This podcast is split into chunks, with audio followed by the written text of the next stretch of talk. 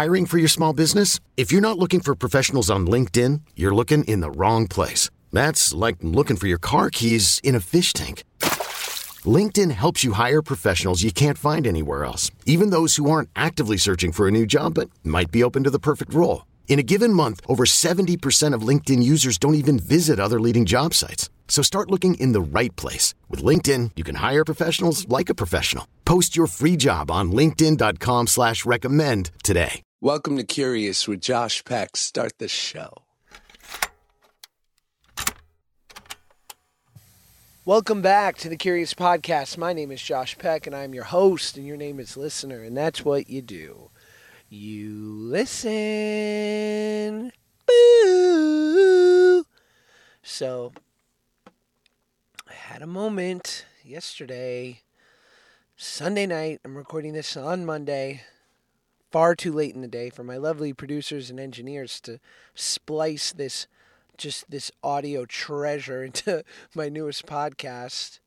Sorry, Kristen and Kevin and well, I never realized that. Who are your producers? Kevin and Kristen. Kristen and Kevin. KK. Well, good thing there's no like Kathy. That'd be rough. Couldn't be like, it's the KKKs. they produce my podcast, and uh, yeah, they like to work by um, Tiki Light yeah, they they they work by a torch. They they like the the lights dimmed, but they use a torch to sort of you know see what they're doing. That's dark. Sheesh, that's a fucking whoa. Who expected this rant to go that dark that quick? Uh, nothing a torch can't fucking illuminate. Oh my god. Never mind. I take it all back. Psycho.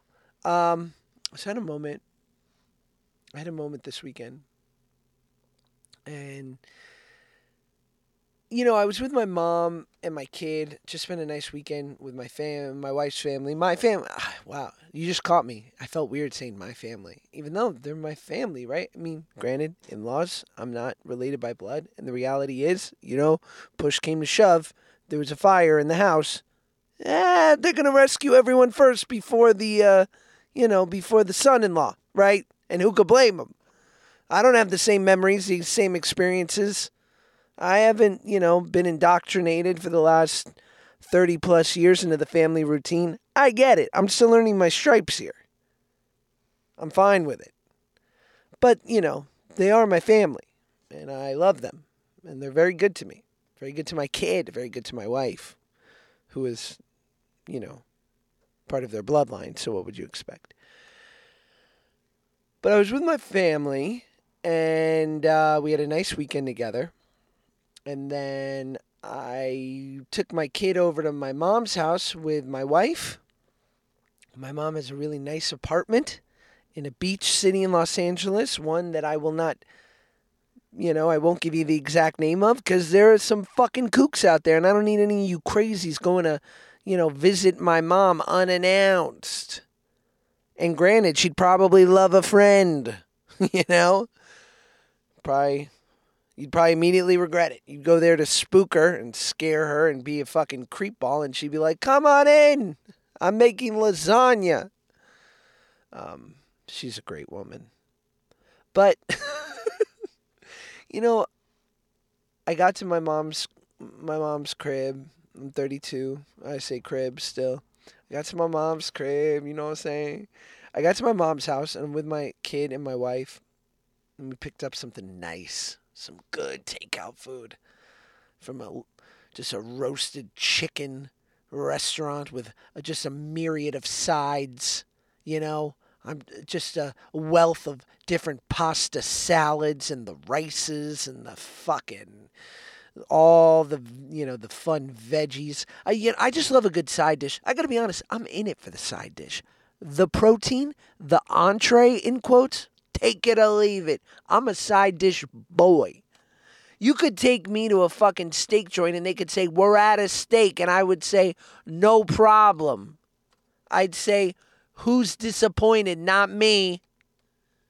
Plenty of people would walk right out that door. They'd be like, Are you fucking kidding me? You're Mastros. You're Arnie Mortons. You're the Palm. You don't have steak? I'm fucking out of here. I'd be like, Um, ma'am, I'm sorry you ran out of steak.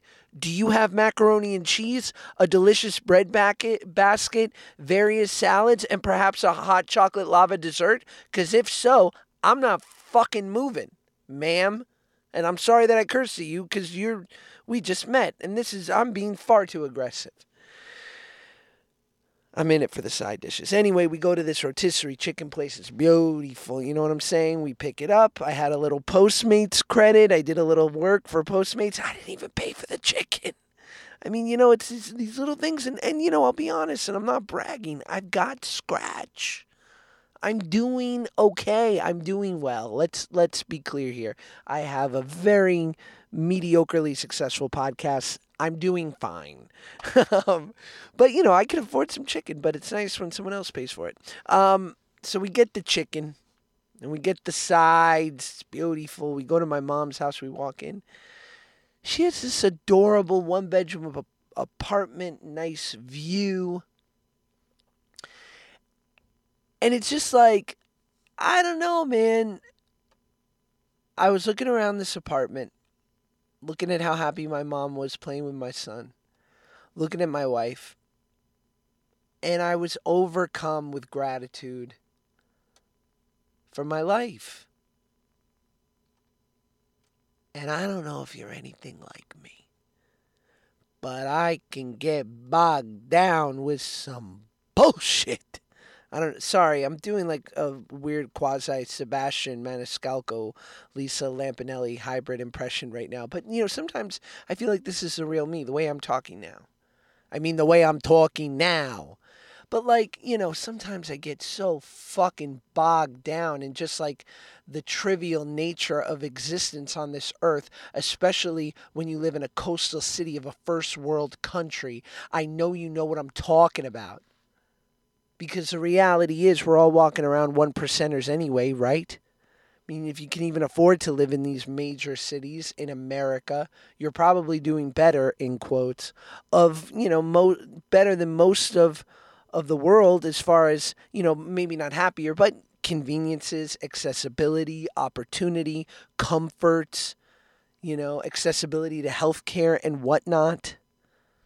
So all these things, you know, like all these things are a true reality, and yet, you know, on any given day, you catch me at the wrong time, and I could literally think the sky is falling. And it's not that I act it out or that I have these, you know, sort of, that I have these moments publicly. It's just sort of like a, uh, it's like a, a tape that's running in my head at all times. It's kind of like, it's like a song that's on repeat. You know, there's no shuffle in my internal playlist. It's kind of like, you know, dancing to the old shit, dancing to the shitties. it's dancing to the shitties on 105 K Fuck. Um, and it's just the radio station that goes on in my head most days. And it's probably just like a fun mix of of just uh, resting, a little bit of envy and jealousy of people that are doing better than me a little bit of uh, superiority and thinking I'm better than people that perhaps aren't doing as well as me, and a general self centered discomfort that's born out of, a, uh, let's be real here, a lack of gratitude, right? And the truth of the matter is, is that we as a people, man, woman, you know, we're built for dissatisfaction, right? Because it, it helped progress us throughout nature. It helped evolution. You know, if we weren't dissatisfied with freezing to death in a goddamn cave 2,000 years ago, it was probably more 5,000. You know what I'm saying? A million? I don't know. I'm not a scientist. But, like, if we didn't become dissatisfied with that or of dying of the black plague or of, you know, a myriad of other things that were wiping us out in mass numbers, we never would have solved these things. Dissatisfaction is ingrained in us as it's our nature. It's what pushes us to keep, you know, discovering and wanting to make um, you know, I don't know, growth, achievement, uh, uh, exploration, discovery. So I don't think it's any wonder when we find ourselves thoroughly um, unhappy with the situation in which we find ourselves, even when, you know, the reality is it's all, it's not bad. It's all pretty good. So, anyway, and I, trust me, I get tired of hearing myself uh, bitch about how good my life is. But I, I just, I, I, I, I offer that in the hopes that other people can relate and know that they're not alone in these feelings and like what's wrong with me. Because if anything, the magic of my life has been the idea that I've found groups of people who feel similarly to the way that I do and they somehow have found a way to have like a happy wonderful life despite those feelings or that inner negative chatter or that self-criticism or that you know gloom and doom thinking. They've been able to sort of supersede that to overcome it and not let it like bog them down in their everyday life all the time. There are moments emotions are like weather you know? You can't fight it. If it's going to rain it's going to rain but, you know, overall, maybe, it, you know, there are more sunny days than, than not. Unless your, you know, inner emotional weather pattern is that of, um, of a coastal city in Washington or British Columbia, Canada. And if that's the case, well, it's fucking rainy a lot. And, well, you should probably seek professional help. Not, don't listen to me. What do I know? Um, but anyway, I qualify that to say that I am sometimes unaware of the the the blessings and like the beautiful things in my life, you know? And I would imagine that I'm not that special and unique and that other people feel the exact same way. Um, and you know, if I'm being honest, like I, I've I get to do a lot of things in my life that I really love, and I do other things in my life to pay my bills and to take care of the people I love, like my kid and my wife and my mom. And I don't think that is dissimilar to how most people approach their work. You know, that it's not perhaps a great passion for many people, the thing that brings them financial security, but the result of said financial security, the result of going and working at H&R Block or and I don't mean to project, maybe you love spreadsheets you know, you maybe you're a tax whiz and I'm just an asshole. But I'm just saying, I know there are plenty of people that don't love their job, but they love the life that it affords them, and thus they put in a hard eight hours of work a day, and then you know they enjoy whatever that begets. And I, you know, I have my own version of that, be it like this podcast, which I love and is probably like my greatest, most fulfilling passion and makes me a little little scratch to pay the bills and then you know obviously like acting and movies and television something that I'm deeply passionate about and, and have loved and and writing and directing and, and the whole thing which I've, I've been afforded at times to do and hopefully might be able to do more. And then i do like the social media youtube uh, instagram internet stuff for different brands and whatnot which isn't necessarily my favorite thing but something i'm like ultra appreciative of and that I get to work with cool people. And and that you know inevitably the that it makes me you know a certain amount of money that that allows me to live life and and be reasonably comfortable and not have to like to not have to sweat it because I did sweat it a lot of my life and to not have had to do that over the last couple of years has been a great um a really you know it's a blessing so I feel lucky to have those those things, even if at times you know it's uh, perhaps not my favorite.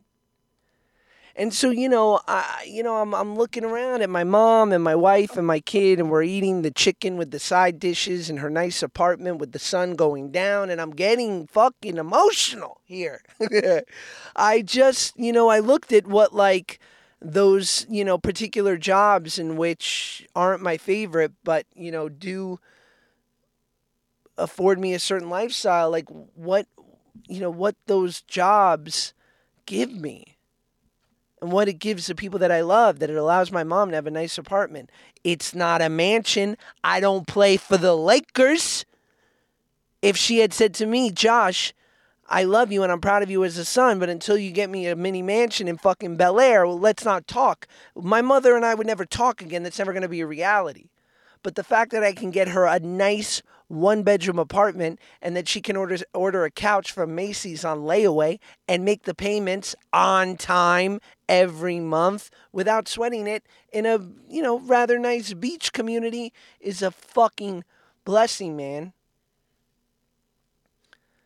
And the work that I do affords that. And that's that is those are the moments, you know.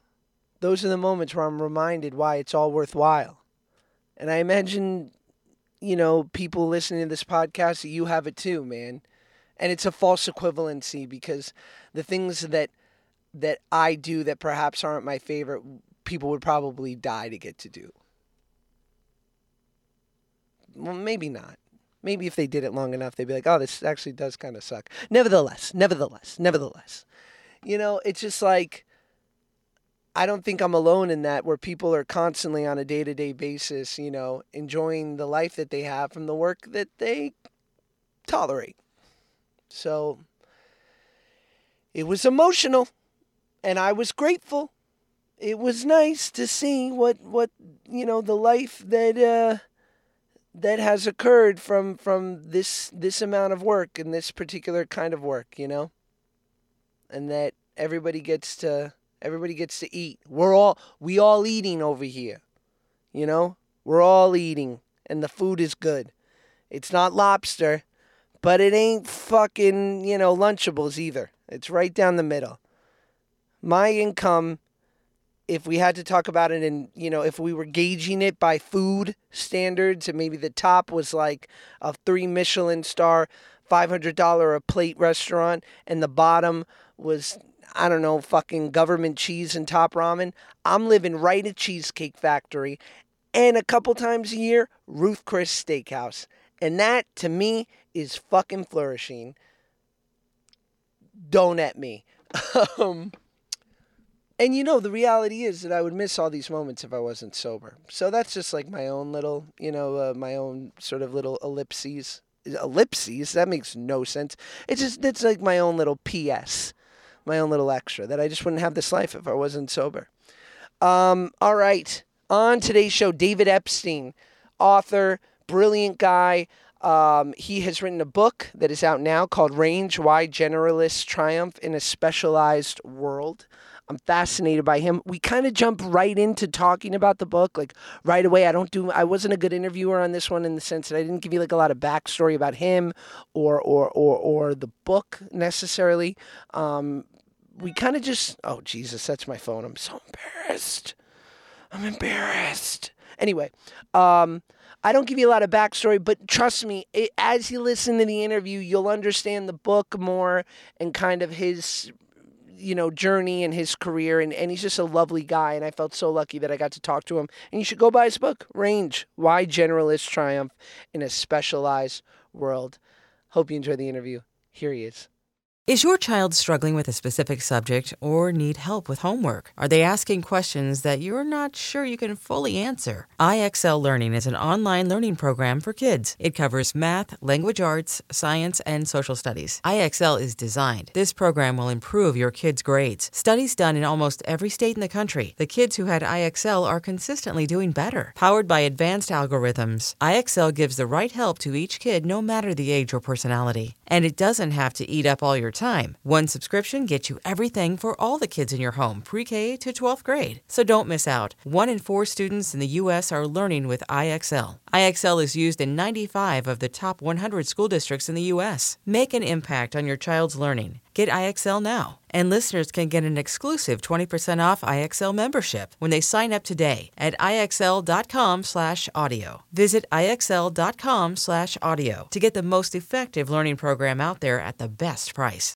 Knowing how to speak and understand a new language can be an invaluable tool when traveling, meeting new friends, or just even to master a new skill. But it's not always simple when you're bogged down by textbooks and structured classes. That's why so many people trust Rosetta Stone. Rosetta Stone is the most trusted language learning program, available on desktop or as an app. It truly immerses you in the language you want to learn, like Spanish, French, Italian, Chinese, and more. You won't just be studying English translations. The Rosetta Stone intuitive process helps you pick up a language naturally, first with words, then phrases, then sentences. Don't put off learning that language. There's no better time than right now to get started. For a very limited time, listeners can get Rosetta Stone's lifetime membership for 50% off. Visit rosettastone.com slash rs10. That's 50% off unlimited access to 25 language courses for the rest of your life. Redeem your 50% off at rosettastone.com slash rs10 today.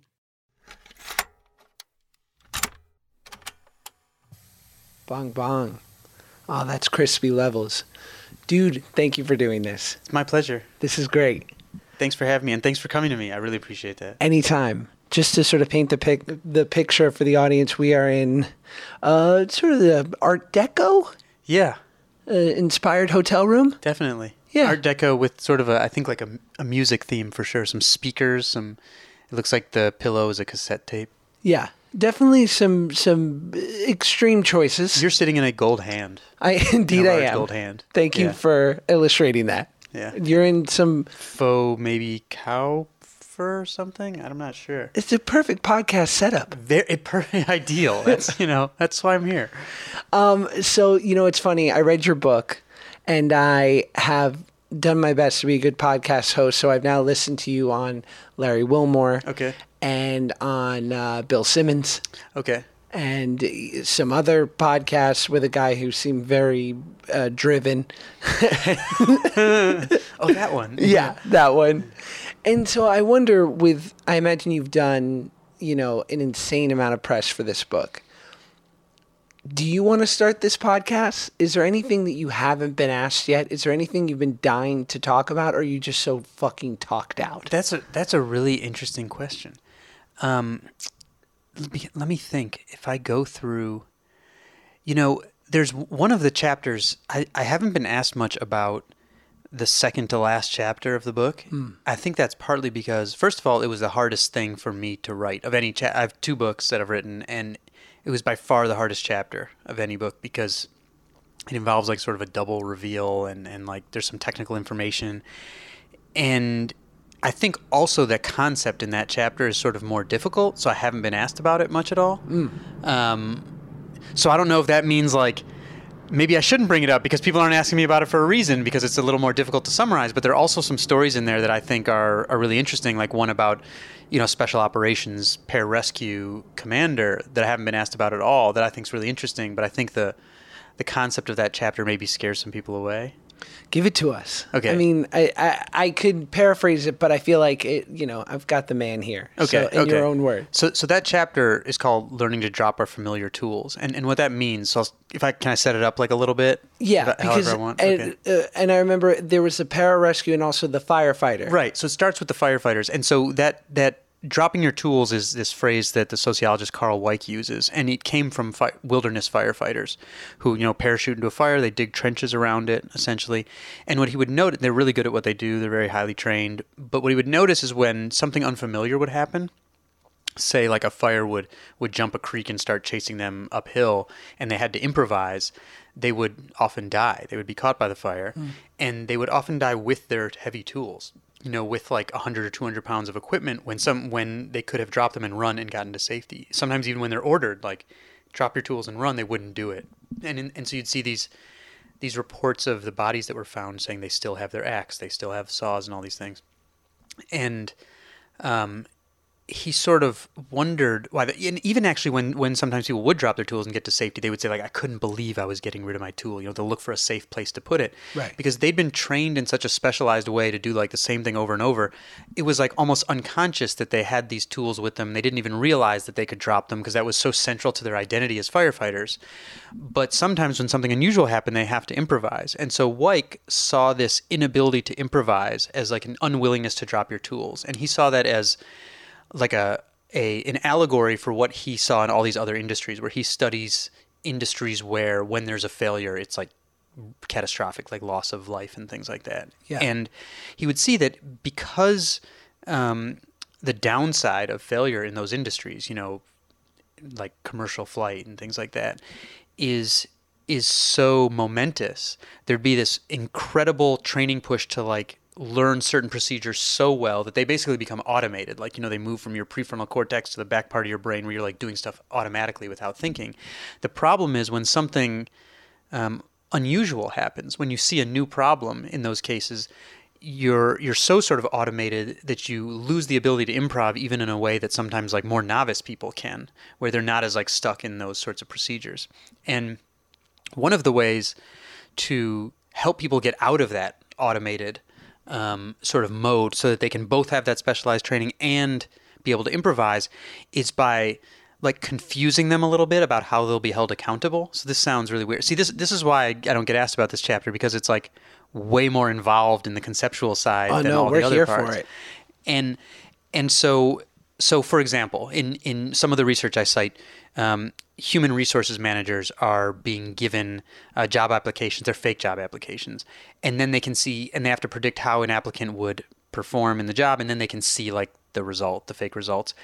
And the idea is like, will they learn to become good predictors of that? And in some cases, the people are told like, okay, this is the you know this is your company's process this is how you weight the person's different skills um, and you're going to be held accountable for your how you make those decisions and they will stick very tightly to those to those rules they've been told even when it's totally obvious that they're not working well and you can easily come up with better rules. In other situations people are told like you'll be held only accountable only for your accuracy. Make the decisions however you want. And in those cases the people never use the traditional rules even when they do work. So in in if people feel like they're being held accountable for their process, they will stick very tightly to like what's been done in the past. And if they feel like they're being held accountable for their outcomes, then they will like not use even useful information from the past. So one is, you know, in the psychology lingo is errors of, of reckless conformity, and the other is errors of reckless deviance, basically. Um, and the way that you can you, you want to like diversify an organization's culture to get people to break out of that where if they feel like they're being held accountable for their process so in, in one of these studies the researchers then gave them this fake research that showed, you know, thriving organizations prize like independence of thought and improvisation and all these things. And all of a sudden, the people would start learning with every applicant, where sometimes they would fall back on the old rules, but also they would sometimes try to discover new ones. Mm. Or the people who felt that they were being held accountable for only outcomes, they would give them research that said, like, teams have to have cohesion and consensus and all this stuff. And they would suddenly start learning too, from where they wouldn't deviate for no reason and would use the old rules but also improv and so by by like sort of confusing people about the culture you'd you'd they would start learning essentially instead of just like defaulting to one strategy or another and so the context I put this in with this this pararescue commander was a guy who was in Afghanistan. And he's commanding these special operations guys who who go into action only when someone has a really bad day. Basically, they're like you know these super um, high performers, and if there was in this case there was an explosion in the middle of an army caravan, and the problem was this commander could not get any good information. He was telling me like in Hollywood, you know, like where we are now, like the the drone like flies over and you get all the information back and then you like go into action. But in this case, it's like there's dust and like the drone's out of batteries and like you, you know stuff Yeah. goes like you don't get real information. The shit has hit the fan. Exactly. Yeah. And so in this case, they knew they had serious injuries, like life threatening injuries, but they didn't know how many. They didn't know how mobile the caravan was. They didn't know if there was enemy nearby. They didn't have like all this information. And so they couldn't go through their normal decision matrix where you kind of say, like, if this, then that. And so they're, they're left to improv, basically. And what he ultimately decided to do was to take himself off the mission in order to, because he, he decided that I don't want to have to go there twice, basically.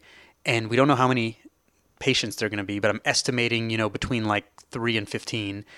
And we're going to be so packed with equipment, you know, and fuel. And I'm going to take myself out because I think we need the space to be able to like improv if we have to like shove guys into the into the helicopter. And his some of his men sort of freaked out about that because like the commander's not going to go on this on this mission where they don't really know what's happening. And he decided to stick with that, and it ultimately, you know, it turned out to be a good decision. They saved everyone. Um, some some limbs were lost, but they saved all the lives. And he, you know, was awarded like the an officer of the year at his base and all these things. But what when I was talking to him, what he felt was this incredibly strong, um, an incredibly strong push to conform. Like their their all their operation is based on consent, you know, on unity Mm. essentially, on cohesiveness. And so there's incredibly strong pressure to just go with the guys and like do what they say. But at the same time, in situations like that, he also felt like, you know, what ultimately happens is on me. So he had this sort of mixed culture where it made sure that he would not deviate without feeling really, really strongly about it, but that he felt outcome accountable enough that in certain situations he would be willing to improv. And so the, the thing is, I mean, when he was talking to me about it, we were sitting at the World War II memorial, and he's talking about how his guys responded when he said like, "I'm not going." And he, he broke down in tears. You know, this like big square, like lantern jawed, like special operations commander, and the the thing and, and so it's a very difficult decision for him even now. You know some of the guys later admitted like you made the right call. We needed every inch of space that we had there. Um, and others sort of just never talked about it again.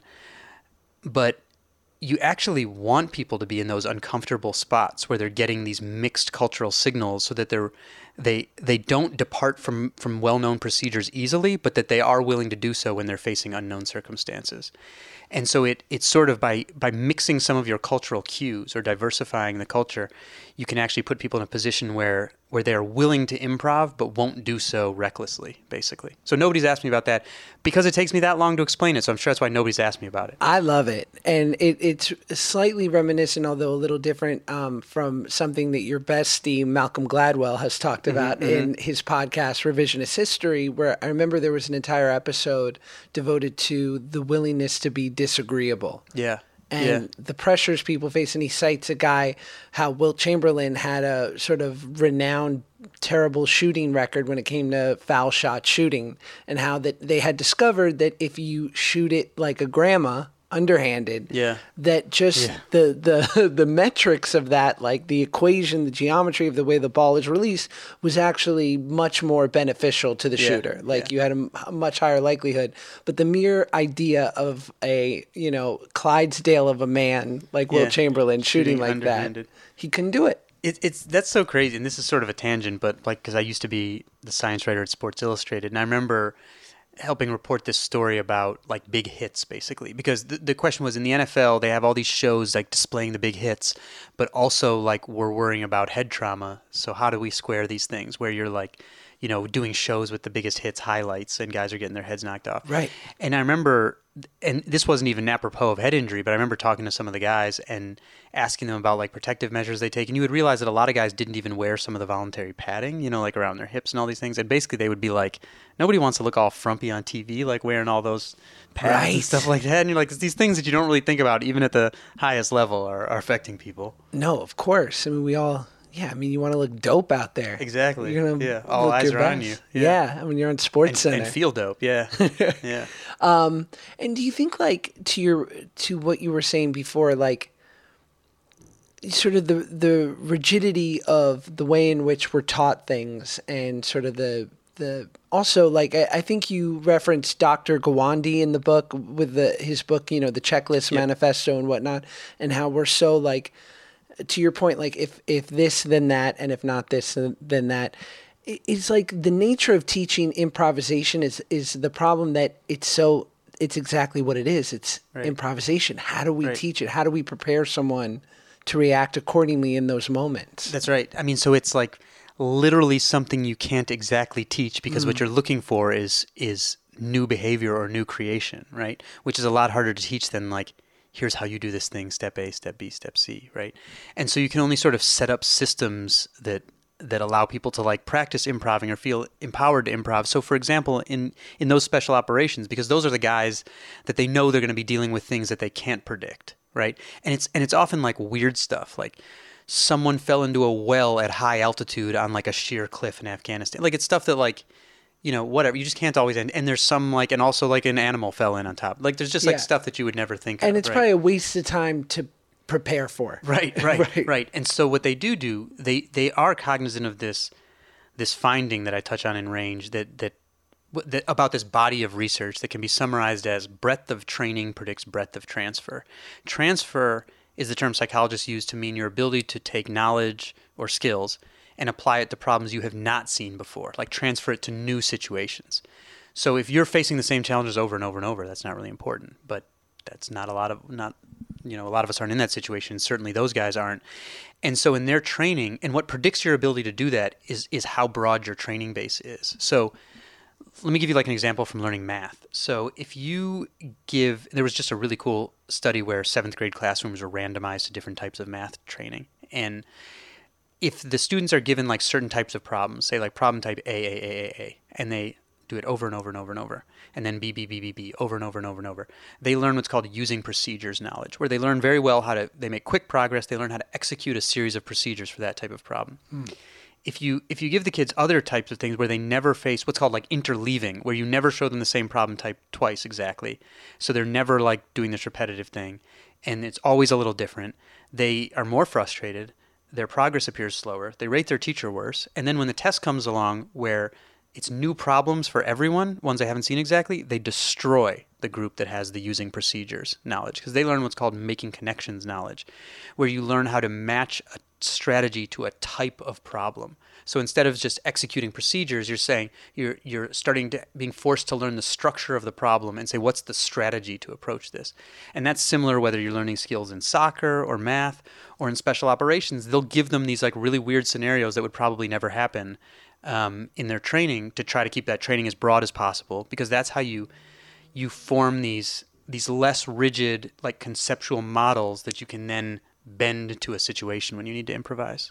And is that all? Does that also relate to where you talk in the book about the major league hitters who weren't able to hit the softball pitching? Yeah. Is that related to that, or is that sort of a different mechanism of learning? Yeah, no, no, and that was in that was in the sports gene in, in, my, in in my first book. gene. Yeah, where which I saw this once and was like, why can't they hit it? Right, where it's like major league. So there, there used to be a TV show where this woman would go strike a softball pitcher would go strike out all the best major league baseball hitters. And when I first saw this, I was like, how's that possible if they have reflexes to hit you know 100 mile per hour fastballs? They can't hit a 60 mile per hour softball. She's throwing from a closer mound, but the speed's so much slower that the hmm. transit time of the ball is actually longer. And it turns out that like they aren't biologically capable. They don't have fast reflexes, right? It's they're totally 200 milliseconds is like the basically the average reflexes no matter what industry you're in, and that's a fifth of a second time it takes just to see that a ball's in front of you, for that information to cross the synapses to the back of your brain and to initiate muscular action. And that's half the total flight time of the pitch. So if you're actually reacting, it's way too slow. So what they've learned to do is from certain types of practice do what um, skill acquisition scientists call chunking. They like pick up on different body motions of the pitcher. You know, rotation of the torso, movements of the shoulder, spin, flicker of the pitch, which is the flashing pattern the seams make as the ball spins. Group it into a chunk as soon as the ball's released that tells you where it's going in the future, and you have to decide right away to swing or not. And so when they're faced with someone with unusual movements of the torso and rotation of the shoulder, different spin, of, they're stripped of that anticipatory expertise. Right. Right. And so their their skill is like very context dependent, very context dependent. And when you even see like a pitcher come from Japan with a weird windup, they'll usually blow the lights out the first year they're here, and then they get steadily worse because people are sort of adjusting to that to those type of phys- visual cues that they're seeing from the pitcher.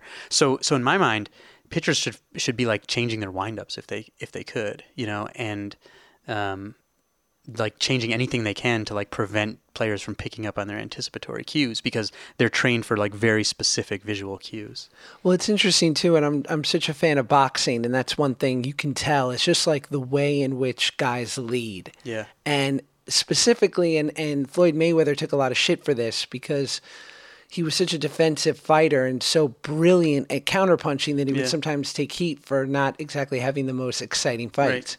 But when they would slow shit down, the sweet science of watching him counterpunch, like be so beautifully reactive in moments and not sort of give that flash or that bot, or at least the with with as little as possible sort of signage that here comes this like incredible combination. Right, and I mean that's that's the trick, right? So, in in in a talk I used to give, I'd have this some videos in slow motion of boxers where you'll see someone get hit and while they're starting to throw a punch and so it alters the way they're throwing the punch and so they end up throwing it from a weird angle and will often throw like a knockout blow when that happens because it starts coming from such a weird angle because they've just get getting hit that it'll be like the other person can't anticipate it and when you see in slow mo you can see it'll be like coming right at someone's eyes and they won't even have have moved actually Right. it'll and you know so you can just see the ripple going through their head and all this stuff because boxing's even more time limited than baseball like baseball pitch is about four four tenths of a second to get from the pitcher to the hitter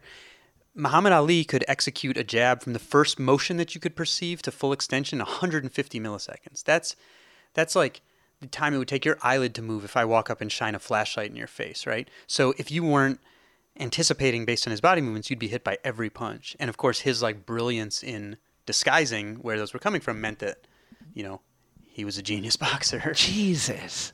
You know, one thing I have to say in, in reading your books and, and listening to you on on these different podcasts, and I think to um, in one of them you were asked about your writing process, and you said for the first year you just read ten scientific papers a day. Yeah, yeah. Your ability in which your recall for this information is unbelievable. What's it like in that head of yours? you know, you know, that's an interesting question. I'm glad you asked that because sometimes when I give talks, and, and by the way, I just realized I might have some of that boxing video possibly on my laptop. All. See it, but I'm, I'm not totally sure, but I might. Um, the so when I give these when I give talks sometimes like I will have often memorized an hour long talk and I'll improv off that but I will like have memorized it first anyway and people will come up and ask like more even than the topics of the talk sometimes is like how do you have such a photographic memory and and I don't like if I put my keys down on that table over there and spin in a circle I might lose them you know it's very much you know in reading a lot of the performance literature I've also read a ton of memory literature and so I I know like a lot of memory techniques. I also know that one of the really important things to do is try to form a semantic network, which means to connect the new things you read to like other ideas that you know of and think about how they connect, and that helps it stick really hard. Um, and so, and there is nothing better for building a semantic network than being forced to turn it into a narrative into a book, right? So like once I've done the book, it is stuck. Like I can remember specific charts from papers that I read two years ago because I've been building out that semantic network where I'm trying to build lots of connections to my knowledge. This was there's a guy in the in range. This is another thing like nobody's I hadn't thought about in like two years. I probably, love it. Um, named Ogi Ogas, and and in range. I talk about his work about how people find careers that fit them well, match quality. This term economists use for like the degree of fit between your interests and abilities and the work that you do but when I was and we can talk about that, but when I was interviewing him, you know, we also got we got along really well, and so we just started talking about other stuff. And I googled him and realized he had won half million dollars on Who Wants to Be a Millionaire, and he's he's a neuroscientist and he actually got the million dollar question right too, but he had already decided to just stop with the half million. Wow. And I was asking him, you know, did you use like any of your, you've like studied memory, did you use anything? And he said, oh yeah, absolutely. Because one of the things you realize, he was on with Meredith Vieira, and he was like, one of the things is they, they, you can take a ton of time to answer the question, and then they'll just edit that out for the show. And so he said, since I know like semantic network is important, if you think of it like a spider web, say you have a memory somewhere in the web, if you can get something that's you know connected to it to ripple the web, it'll like trigger that other memory essentially. And the closer it is tied to that idea, if that makes some sense. Like- Sure. And and so he would say during the time he would just try to talk with M- Meredith Vieira about like as much crap as he could think of and let it keep going because at some point if you cue something related to it you'll you'll like remember the answer essentially so he said he was like just took forever as a contestant That's amazing. and, so, and he got all the questions right right even the million dollar one even but he decided to walk with a half million I just love to hear what Meredith Vieira was coming up with with her small talk. Yeah, yeah. Bro, come on. Yeah, Speed it up. yeah, You know, phone a friend or get the hell out of here. totally um, Oh, similarly, just random tangent. Do you think um, that the James, the insane Jeopardy guy who literally almost did he break the record or i almost think he did break the record didn't he Yeah, yeah i think he did break the record weeks straight of winning Yeah, yeah. insane amounts of money? Do you think? I mean, do you uh, imagine that he was doing something similar with his brain networking? That's my guess. I think so. Um, and also, I think when you when you do try to build semantic network, like think about everything you learn in relation to other things you've learned and try to connect it, and, and you get, I think, a side benefit of something else called spacing, which is when. Well, let me just give you an example. So, um, in one of the famous studies that I mentioned in Range, Spanish people were brought in taught Spanish vocabulary. One group is taught intensive eight hours in one day. The other group is taught the same exact stuff, but they get four hours one day and then four hours a month later. And they bring them back eight years later and test them. No studying in the interim. And the group that had the spaced practice remembers 250% more. Eight years later, right?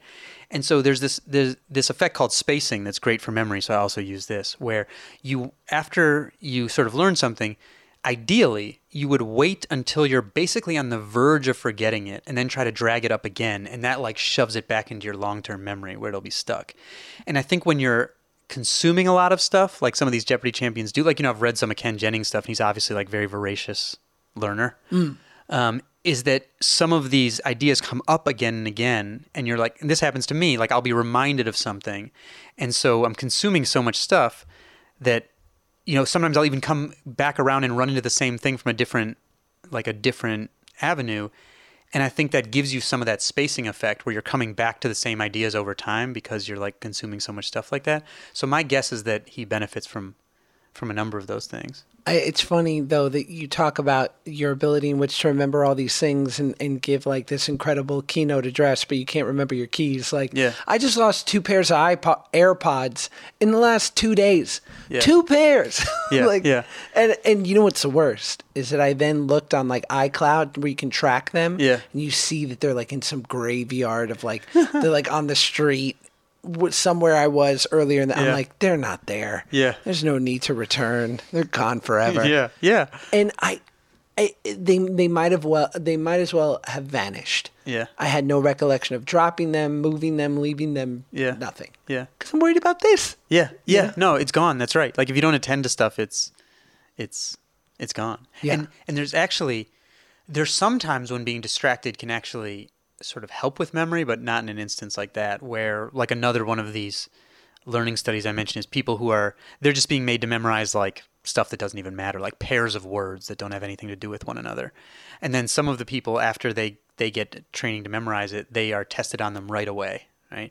And then other people um, are you know they get to wait a little bit and then they're tested on them. And then the third group has to do like math problems before they get tested, so they're like mind shifts completely. And then, like, when they're all going to leave for the day after the experiment, they're like, pop quiz, we're going to test you again. And then the order reverses where the people who did it right away, who did the worst the first time, now do the worst hmm. the last time. And the people who are distracted with the math problems do the best because it's that, that like effort of sort of trying to hang on to it shifts it to your long term memory. Whereas if you do it and then you're allowed to practice it right away, you rely on just your short term memory to drag it back up. And so you don't move it back to your long term memory, basically.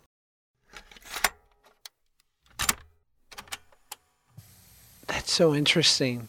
Because I, you know, I'm an actor, and so I'll, I, you know, I'll be given ten pages of, of sides to memorize for an audition. Yeah.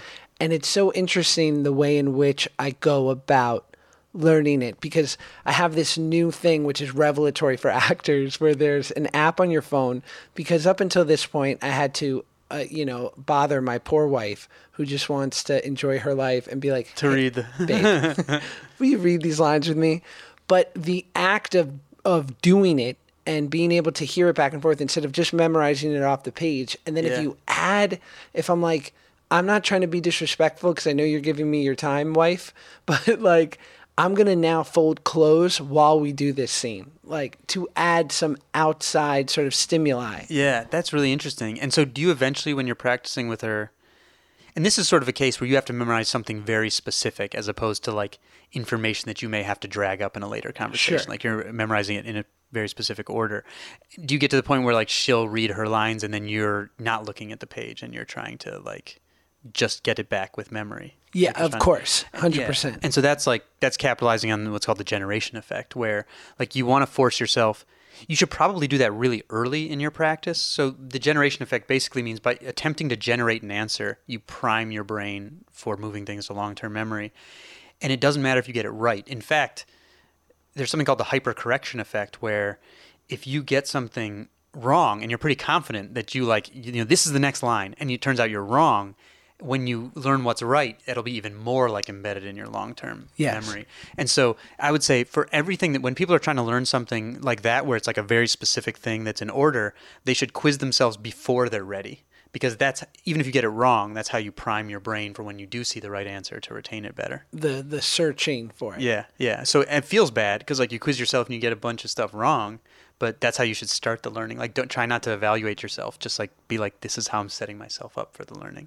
it's so funny as well that bad writing tends to be so much harder to learn than even because there's uh, you know great writing especially when you you know you watch someone like something that Sorkin did or it's like there's a rhythm, a music, a musicality to the words, but it also makes sense. Yeah. And bad writing has this weird sort of it just drips of feeling clunky and unclear that it's not in your normal vernacular because the writer hasn't gone through the process of saying like, but would someone really say this? Yeah, yeah. That that's really interesting because you know, we do rely on these familiar structures for our language, right? So like if I gave you um, 20 English words just mixed up and asked you to memorize them, you'd have trouble. And if I then put those in a meaningful sentence, you'd have it no problem. Even though they're the same 20 words, because you've learned these systems of grammar and chunks of words that allow you to like instantly take meaning from that, right? And it's the same thing with music. So um, if you look at like savants, you know, people who sometimes are on TV who can basically play pieces of music back exactly after hearing them one time, and so so the theory for a long time was that they just have their um, memories are like tape recorders. It just plays back. And then someone decided to start studying them with atonal music where it's like not using the familiar harmonic structures like notes can kind of come out of nowhere. Sure. and and, and you know it often sounds kind of dissonant.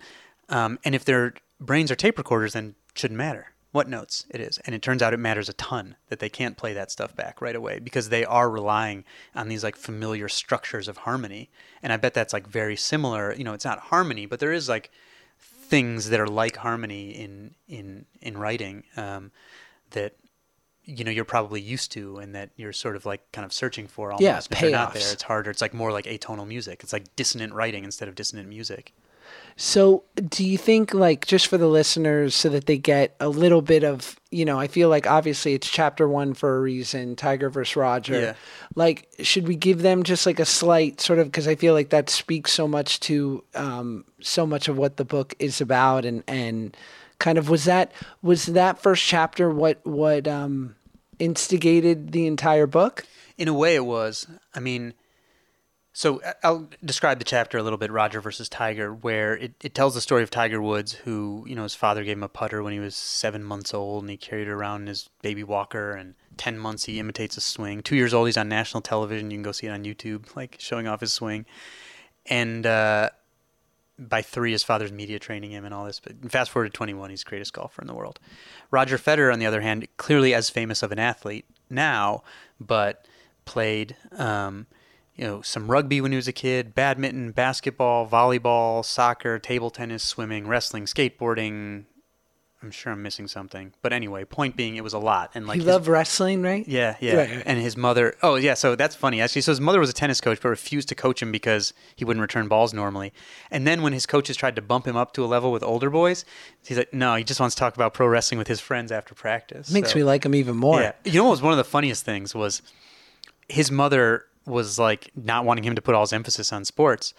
And so when he got good enough to get interviewed by a local paper and they come and ask him like if you become a pro, what will you buy with your first paycheck? And he says a Mercedes and his mother's like appalled because she's like not no, you can't put all your emphasis on sports. So she asked the reporter if she can hear the interview tape, and he lets her. And turns out Roger said Mercedes in Swiss German, which means he wanted more CDs, not a Mercedes. And his oh, mom's Awesome. like, all right, that's acceptable. You know, Sure. Like, and so he obviously was not on this, you know, whereas Tiger is like a four year old was saying, I'm going to be the next Jack Nicklaus. And so my question, this sort of came out of a debate with Malcolm Gladwell, where in my first book, I sort of criticized some of the 10,000 hours research. And we were set up for this debate. And I was kind of um, anticipating what he would argue. I was like, he's going to have to argue for early specialization based on what he's written. And so I went and looked at what all the science said about development of elite athletes, and it showed that they, like, all, in almost all sports, have what's called a sampling period. They play a wide variety of sports. They, you know, gain these like broad general skills. They learn about their interests and abilities, and they systematically delay specializing until later than peers who plateau at lower levels. And so I framed this in the debate as like the Roger versus Tiger question. Like, which one of these models is the norm? And it turns out it's by far the Roger, and that golf is like a horrible model of most other things that people want to learn anyway.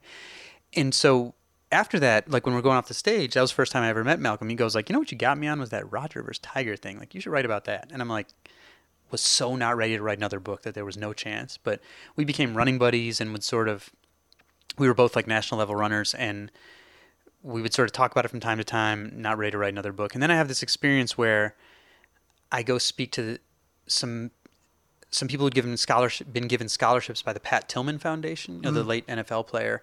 These are military veterans who are given scholarships for career changes. Basically, they're getting out of the military or or just changing careers. And I give this talk about late specialization in sports, and I'm like, I should tack on something other than sports. So I do a little research about some other areas of the world and say like, and by the way, there are analogs to this in other fields. So like, don't feel too behind.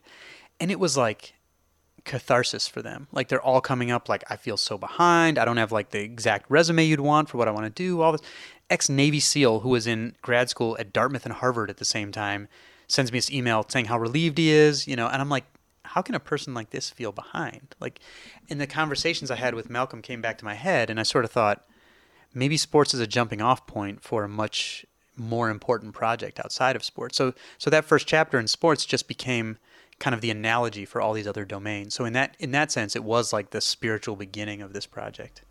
It's interesting too that that you talk about it because I can relate it to the only thing I can relate it to, which is acting. Because I, I started when I was 10 mm-hmm. and if you get into sort of the whether it was worth it or not, I you know I came from this sort of fractured family system and a single mom, only child, and my mom was great, but you know we had a lot of challenges and my mom has this great thing that she says when we moved out to California because I got a TV show. People asked her, "Did you know that Josh was going to be successful?" And she said, "No, I had no idea, but it made him feel good. Yeah. it gave him confidence. And if it was little league or chess or an instrument, I, I would have supported that. Yeah. And and so I feel like while I couldn't have had any other path, now with a bit of, you know, 20 years since then to sort of look back at everything, there is a part of me that that felt as though that over specialization was detrimental in certain areas. And I think about um, Adam Driver, the actor who's very much the toast of the town now. His sort of interesting rise in in that he had this sort of normal childhood but had an affinity for acting then went to Juilliard. Only after he got he had to leave the Marines on medical leave because he got hurt in like a weightlifting accident. Yeah, yeah. And so and when you watch a guy like Adam Driver, you think there's something so unrecognizable about him that that isn't reminiscent of any other actor. And I'm like, well, it's probably because he had that long, beautiful sampling period to actually not be like a good little actor boy in the way I was. That is interesting. You know, there are a ton of paths by which people find success, of course. And I think like one of the messages I hope to convey in range is that there isn't like one formula for everybody and that we should like diversify the pipelines by which we're willing to allow people to try and develop them and those things. But that is I mean that does jive with what you see. So in in some of the chapters I write about art and music, that does jive within the more um, you know, creative forms of those realms. Um, the people who have like changed their field are always coming out of nowhere sort of right Yeah. it's like you don't see them coming and they had or like like django reinhardt who sort of you know almost invented like the modern guitar like solo riff kind of thing was you know he was playing guitar already but then he gets in a fire when he's you know like 17 years old loses the use of two of his fingers is told you know he's never going to play again on his fretting hand and has to relearn how to play the guitar using only two fingers and a thumb, you know, on his fretting hand. And so has to come up with a totally unique style and like completely changes the trajectory of guitar after that. And so it's a lot of stuff like that where where people come from these experiences that you couldn't have like said like you know nobody would have said like this is the thing that you should do right? Or i mean I, I was living in a tent in the arctic when i decided to become a writer right? And i was a very ordinary scientist in training.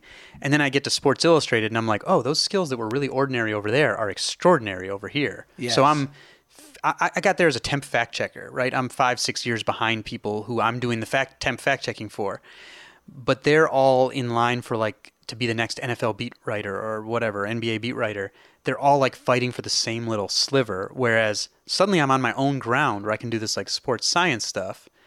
And so if I can just be good enough at it, I don't. I'm not in zero sum competition with anybody. I can just do my own thing and I think that's reminiscent of this this research that really resonated with me personally in range called the Dark Horse Project, where th- this was the neuroscientist who was on Who Wants to Be a Millionaire. This was his actual research, Okay. um, where he wanted to see how do people find fulfilling work. Right? They didn't have to be like materially successful, but a lot of them were. But but just being fulfilled was was the important part. And they noticed he and his his research partner that these people would tell them like, well, don't tell people to do what I did because I started doing this other thing and then I realized it wasn't a fit or, you know, I went to law school or whatever. And then I tried this other thing and I sort of like zigzagged and then I came in the side door. So don't give anybody the advice to do what I did. And they realized like 90% of the people would say like, well, don't tell anybody to do what I did, right?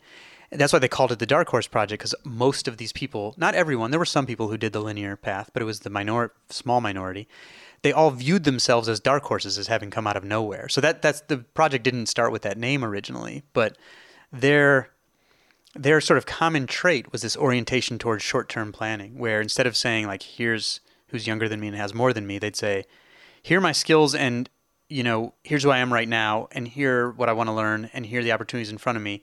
I'm going to try this one and then a year from now maybe I'll change because I will have learned something about myself. And even when like bad things happen to them, um, you know, so Adam Driver, right? An injury. I mean, my favorite writer is a guy named Sebastian Junger, wrote mm. The Perfect Storm and War and these other things.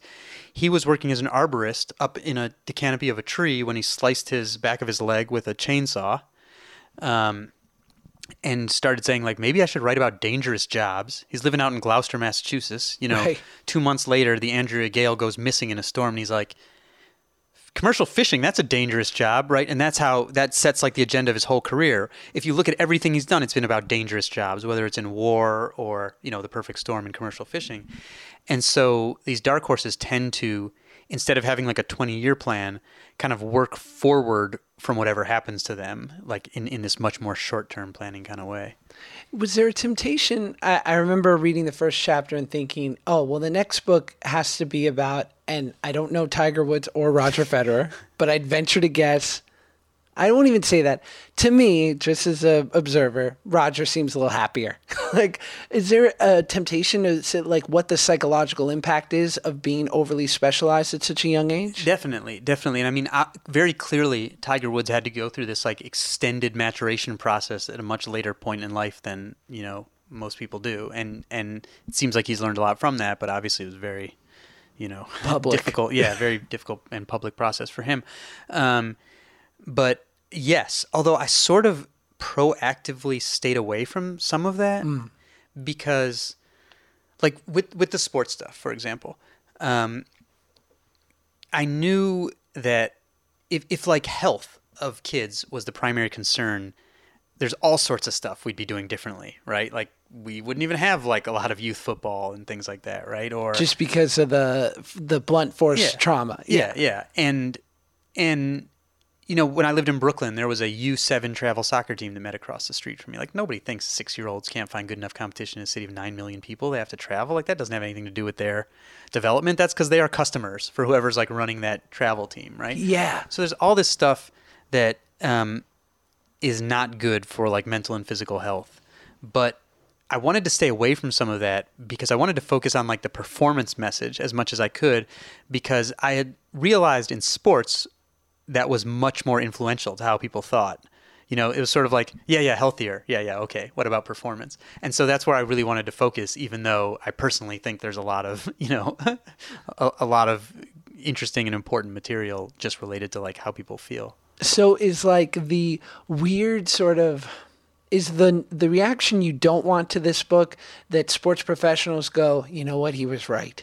So we need to find the two or three sports that are the most sympathetic, like the most uh, flattering to their main sport, and then we're gonna have them really focus on those yeah. and their main. And you're like, no, no, no, that wasn't the point. Yeah, no, no, that, yeah, I that's a difficult thing. So I don't. I no more want to like prescribe some particular type of diversification than I want to prescribe specialization. Specialization works in certain activities. It's just dependent on the type of activity.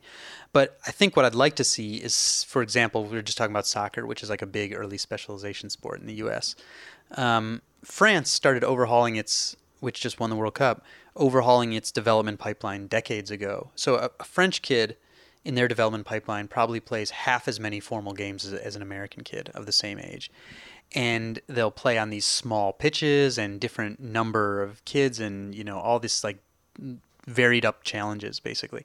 And one of the guys who designed the system says there's no such there's no remote control, meaning the coaches shouldn't try to micromanage the players because at that early level you want lots of unstructured problem solving and play.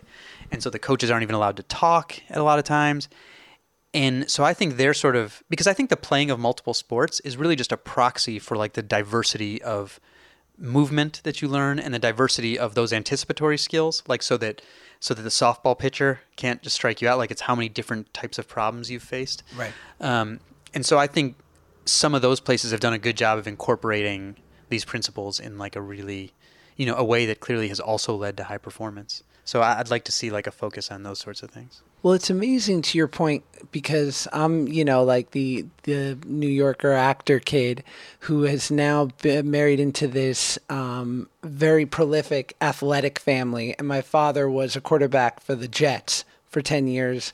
Wow. And uh, and my brother-in-law is six eight and just genetically gifted. It's not fair, really. I'll be honest, it's not fair. and and he played uh, quarterback in Division One football uh, in college.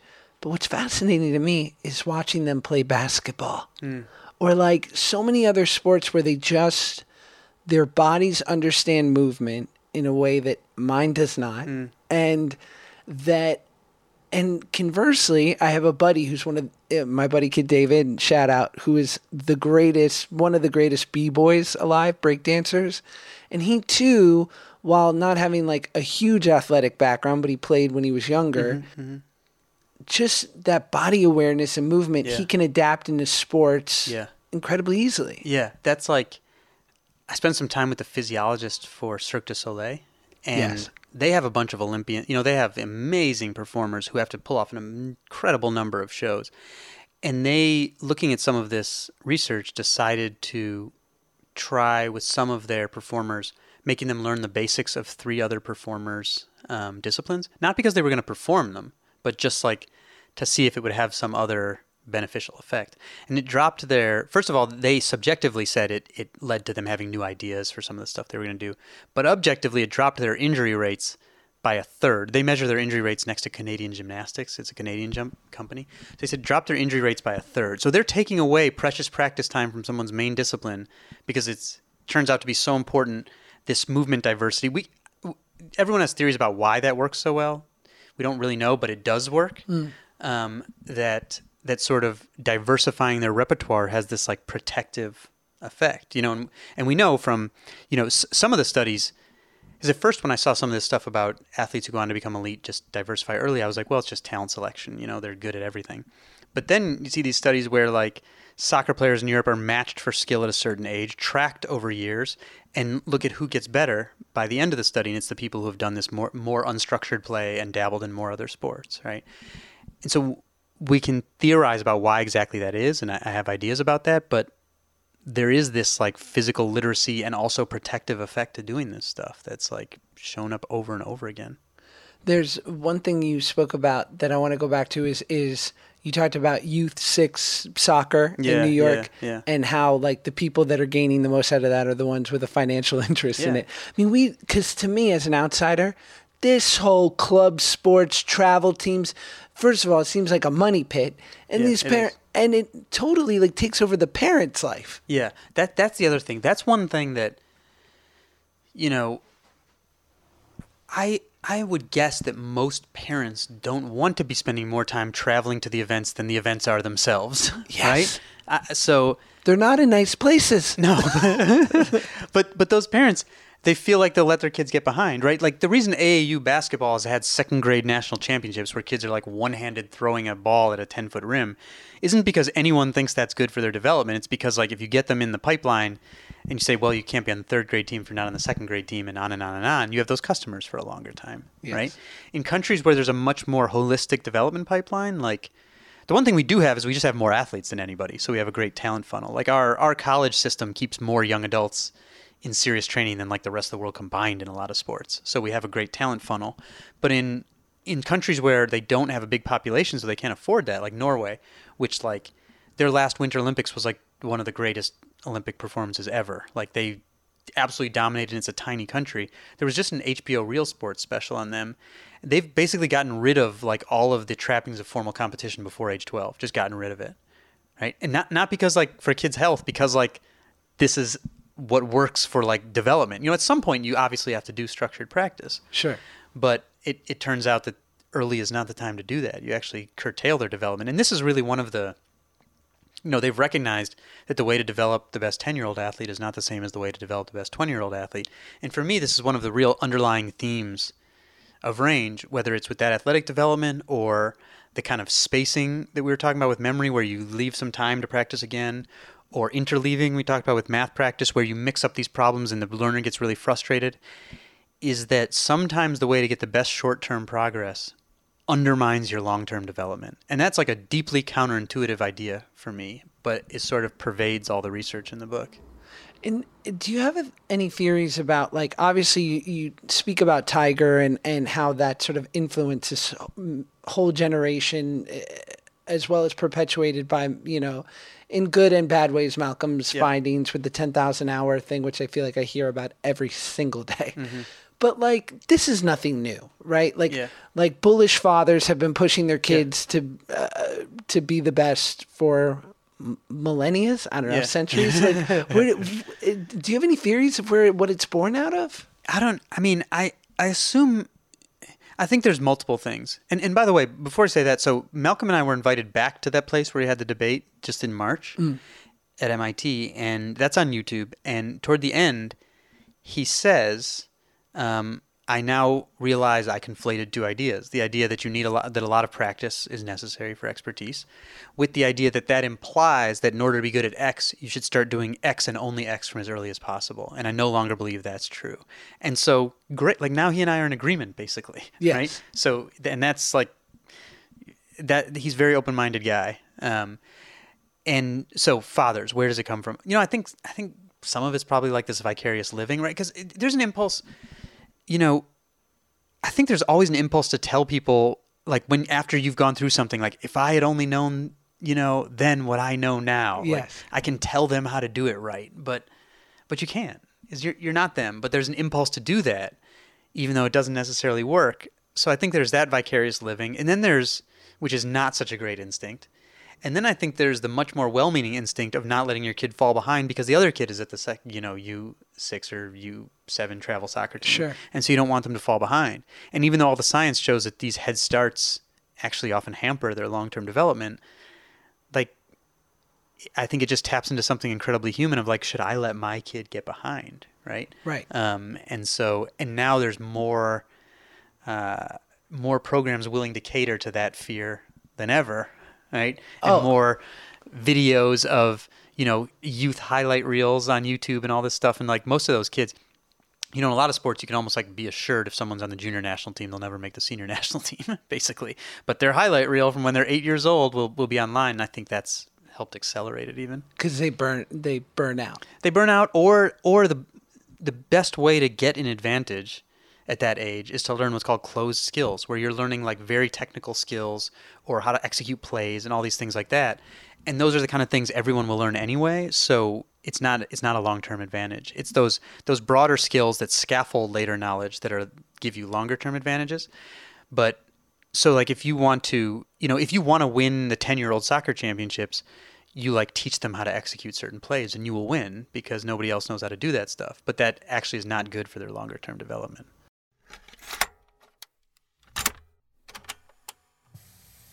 It's interesting. It stands in the face of maybe something I've been wrong about. So I'm interesting to hear your thoughts. I have a friend whose kid is really into tennis and they've got him in all, you know, hours a day training and they're almost considering pulling him out of school and homeschooling him. And I was like, guys, don't do that. Not yet. And he's very good. Mm-hmm. He's not great uh, or what I would assume great looks like as far as like rankings go, and because mm-hmm. it starts at such a young age. And but granted, he's 12, 13. Right. So, so I mean, pre-puberty ranking guys is like a crapshoot. Basically, that, that's so. In, so to your, so I'm wrong because my whole thing was like, listen, and granted, you know, his dad's definitely pushing, but my whole thing was like, guys, like if he was great, you'd know, like, and he he he hasn't shown it yet.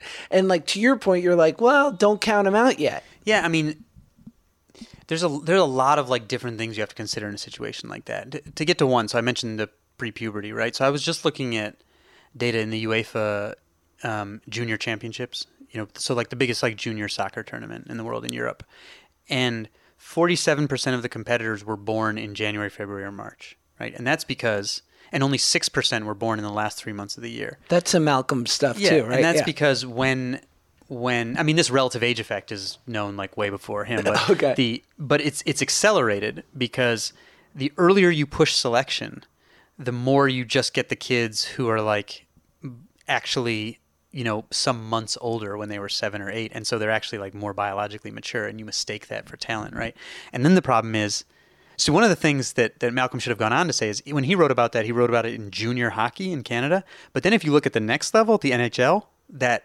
disappears that relative age effect which suggests to you that those people you know that you were losing a lot of people that would have gone on to be the best so you were advantaging these people who were not going to make it to the top despite all those advantages um, and so, one, I think it's just you want to delay selection and specialization as long as possible because you don't really know who people are until they go through puberty. In tennis, there's a famous study in Sweden of players, some players who went on to become like top 10 and top 100 in the world. And one of the patterns was when someone would be identified as very good young, especially girls, they would be then taken into what's called a more restrictive environment. So they were doing, maybe they were playing other sports or whatever they were doing. Someone would say, like, this person could be really good. And then they would take them away from whatever it was they were doing that got them there and put them in this much more like specific technical kind of training. Mm. And almost all the girls that got identified early drop out by the time they're 17, right? And because usually they were just like hitting puberty earlier or whatever.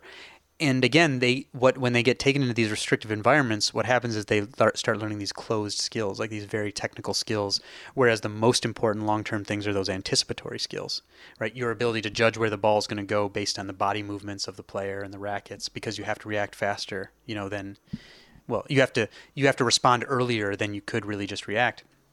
And so, like, the Australian Institute of Sport sort of studied this and found that people who early on play three invasion sports, invasion means like it's happening in real time, either people or a ball are trying to get by you, you know, basketball, football, volleyball, whatever, then are pick up more quickly any subsequent sport that requires those kinds of anticipatory skills. Maybe like being like multilingual, where you have some advantage for like learning a third language.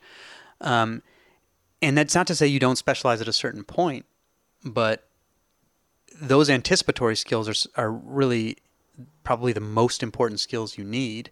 And those are not the ones that you're getting when you like, you know, unless maybe this, like the person, whatever they would send him academy is like totally on top of this. I don't know, Right. but probably not. Well, it sounds like I owe them both an apology. um, I I only have a few more questions, and you talk about like how chess and golf are specific to are, are they pattern recognition sports? Yeah, yeah. yeah. Um, pattern. So chess is pattern recognition. They're they're kind learning environments, which means basically they're based on patterns of one type or another. All the information's clear, and when you do something, you get feedback that's immediate and accurate. So like golf, obviously, right? Golf is people who study golf classify it as almost like an industrial task. Try to do a known things over and over with as little deviation as possible. And chess, the grandmaster's advantage in chess is pattern recognition, essentially, um, which is also why it was one of the first things that was like completely successfully automated because computers are even better at that kind of pattern recognition. And so one of the points I'm making in the book is that you don't want to be in a chess like profession essentially because you're getting automated if you are. If you're in a profession where you can count on tomorrow being exactly the same as yesterday forever where it's just based on these Yeah, repetitive patterns. robots are going to beat you. Yeah, yeah, if it's pattern recognition like you're in trouble. Are there any other sports or things like that fall into that group of golf and chess? Like, Yeah, I mean, I think, I think any of the sports where like people are waiting for each other to take turns. Um, so I, think certain types of classical music fall into that. If you're learning just how to play things that are known, because that involves chunking also, where people like learn the music in groups of notes.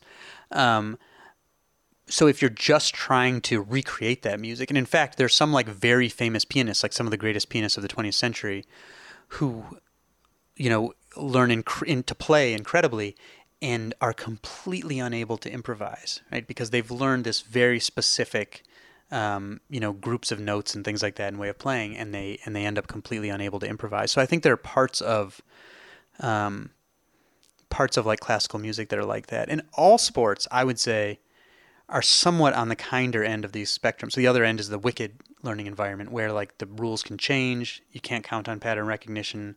Um, next steps might not even be clear, and I think that's the world that most of us are in. So, so Robin Hogarth, Artistry. yeah. So Robin Hogarth, who who uh, you know coined the kind and wicked learning environments, he actually talked about tennis, and he said, okay, so tennis is more is more wicked than golf, but he said, you know, even tennis is pretty kind. Like the rules aren't changing. Sure. You can count on certain anticipatory skill.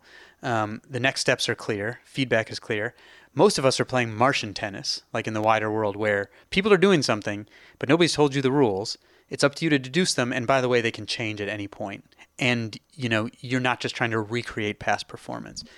And so it's all on a spectrum, basically. But that's why in range, at a certain point, even though I jump off with sports, I pretty soon say like, actually, sports is not a great analogy for a lot of these other things in the wider world because we're not in these like incredibly rule bound, unchanging types of work in the wider world. And the more you are in that type of work going forward, the more likely it's automated.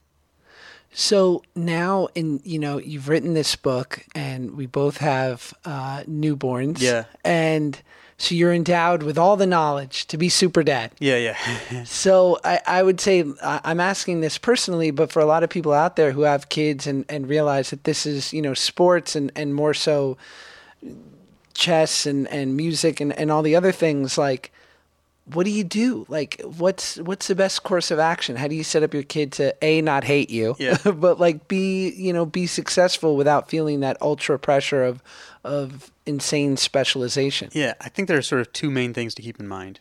One is that we've been telling the Tiger and Mozart stories a little wrong in the first place, which is Tiger's father did like facilitate a ton of training, specialized training, but he responded to Tiger's initial display of this like very unusual interest and, and ability in this sport. As Tiger has said himself, my father never asked me to play. Never. I was the one asking him. Mozart, I was going through some of his um, some some letters about him uh, when I was researching range, and there's one that sort of stuck with me where this musician comes over to his house when he's a kid to play with a group with his father. His father's a musician, and the musician he records that that Mozart came in and said like, "I want to play with you guys. I want to play second. I can play second violin." And his, Mozart's father's like, "Get out of here! Like you haven't had any lessons. You can't play second violin." And Mozart starts crying. And so the, the letter writer says, I'll go in another room with him and play with him just to calm him down. And next thing you know, they hear second violin coming from the other room, right? And the letter, this part I remember verbatim. He says, Little Wolfgang was emboldened by our applause to insist that he could also play the first violin. And so then he goes and plays the first part, right? And that's so his, and then with, with totally made up fingering, right? Like he hadn't learned the, and so in those cases, these incredibly one in a bajillion Tiger and and Mozart cases, they were not manufactured by their fathers the way it's been told in a lot of books. I mean, they did facilitate after that, but these kids showed this in very unusual interest and ability very early on. prodigies Right. So that's one thing to keep in mind. And and and I think the best way to get something like that, which is like again, it's one in a bajillion, so there's you know, Why even- whatever you do is not mostly not going to happen, but would be to expose them to a lot of stuff and see if they have that reaction to some of it, right? So one. Secondly, this you know, what made an impression on me thinking about parenthood, and our kids are basically like the same age, four or five months, um, is this concept that the army recruited. I know that's a bad starting. Like my parenting is coming from the army, but they, they they the army started like hemorrhaging its most talented people starting in the 90s with the rise of the knowledge economy. The people who were going to be the most talented officers, and it when they studied it, it turned out that's because they kept this very upper out structure. Meanwhile, the economy changed to allow tons of lateral mobility, and so you know these young people were like, I don't, I want to go try something different. And at first, they threw money at them to try to keep them, and that didn't work. That was a waste of a half billion taxpayer dollars because the people who were going to stay took it, and the people who were going to leave left anyway.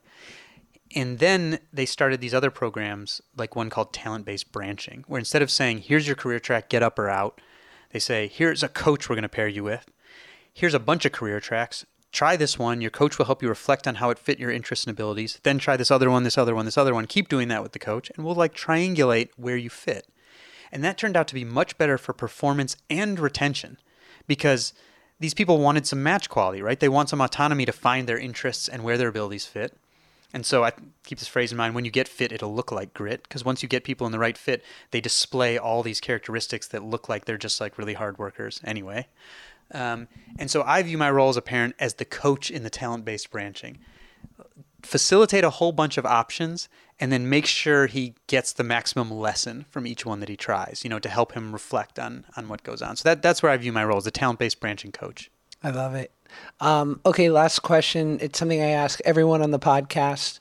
Uh, what are your one or two David Epstein commandments, things that you have discovered that you would want to impress upon someone else? Um, I'm going to steal this one from one of the characters in my last chapter, but um, read something outside your field every day.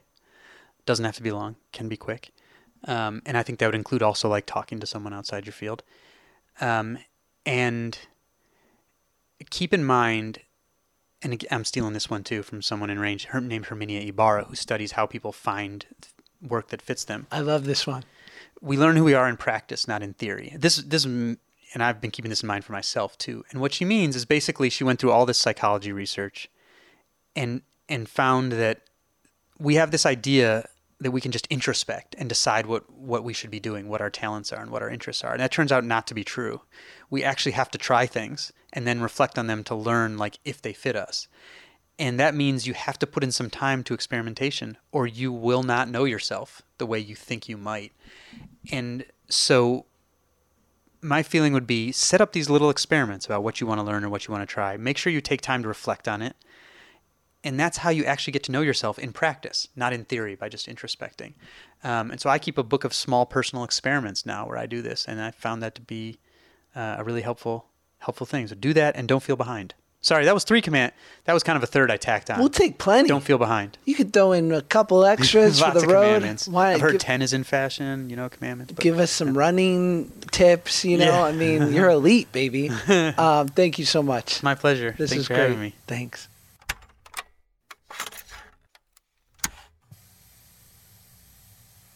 That was it. That was David Epstein, right? Come on. It all worked out. Did it? Were you like, Josh, I had no idea what you were talking about the whole interview, and I've just unsubscribed? In which case, uh, I would say to you, why so angry? Take it easy. Eh, take it easy. Um, anyway, guys, thank you for listening. I want to go see The Joker. It looks excellent. I was having a debate with my buddy about it. He's like, ah, God, it's, yeah, but you know, I like a little more super in my superhero movie. You know what I'm saying? I like it to be a little more razzle dazzle. And this looks like a gritty thriller and noir fucking drama.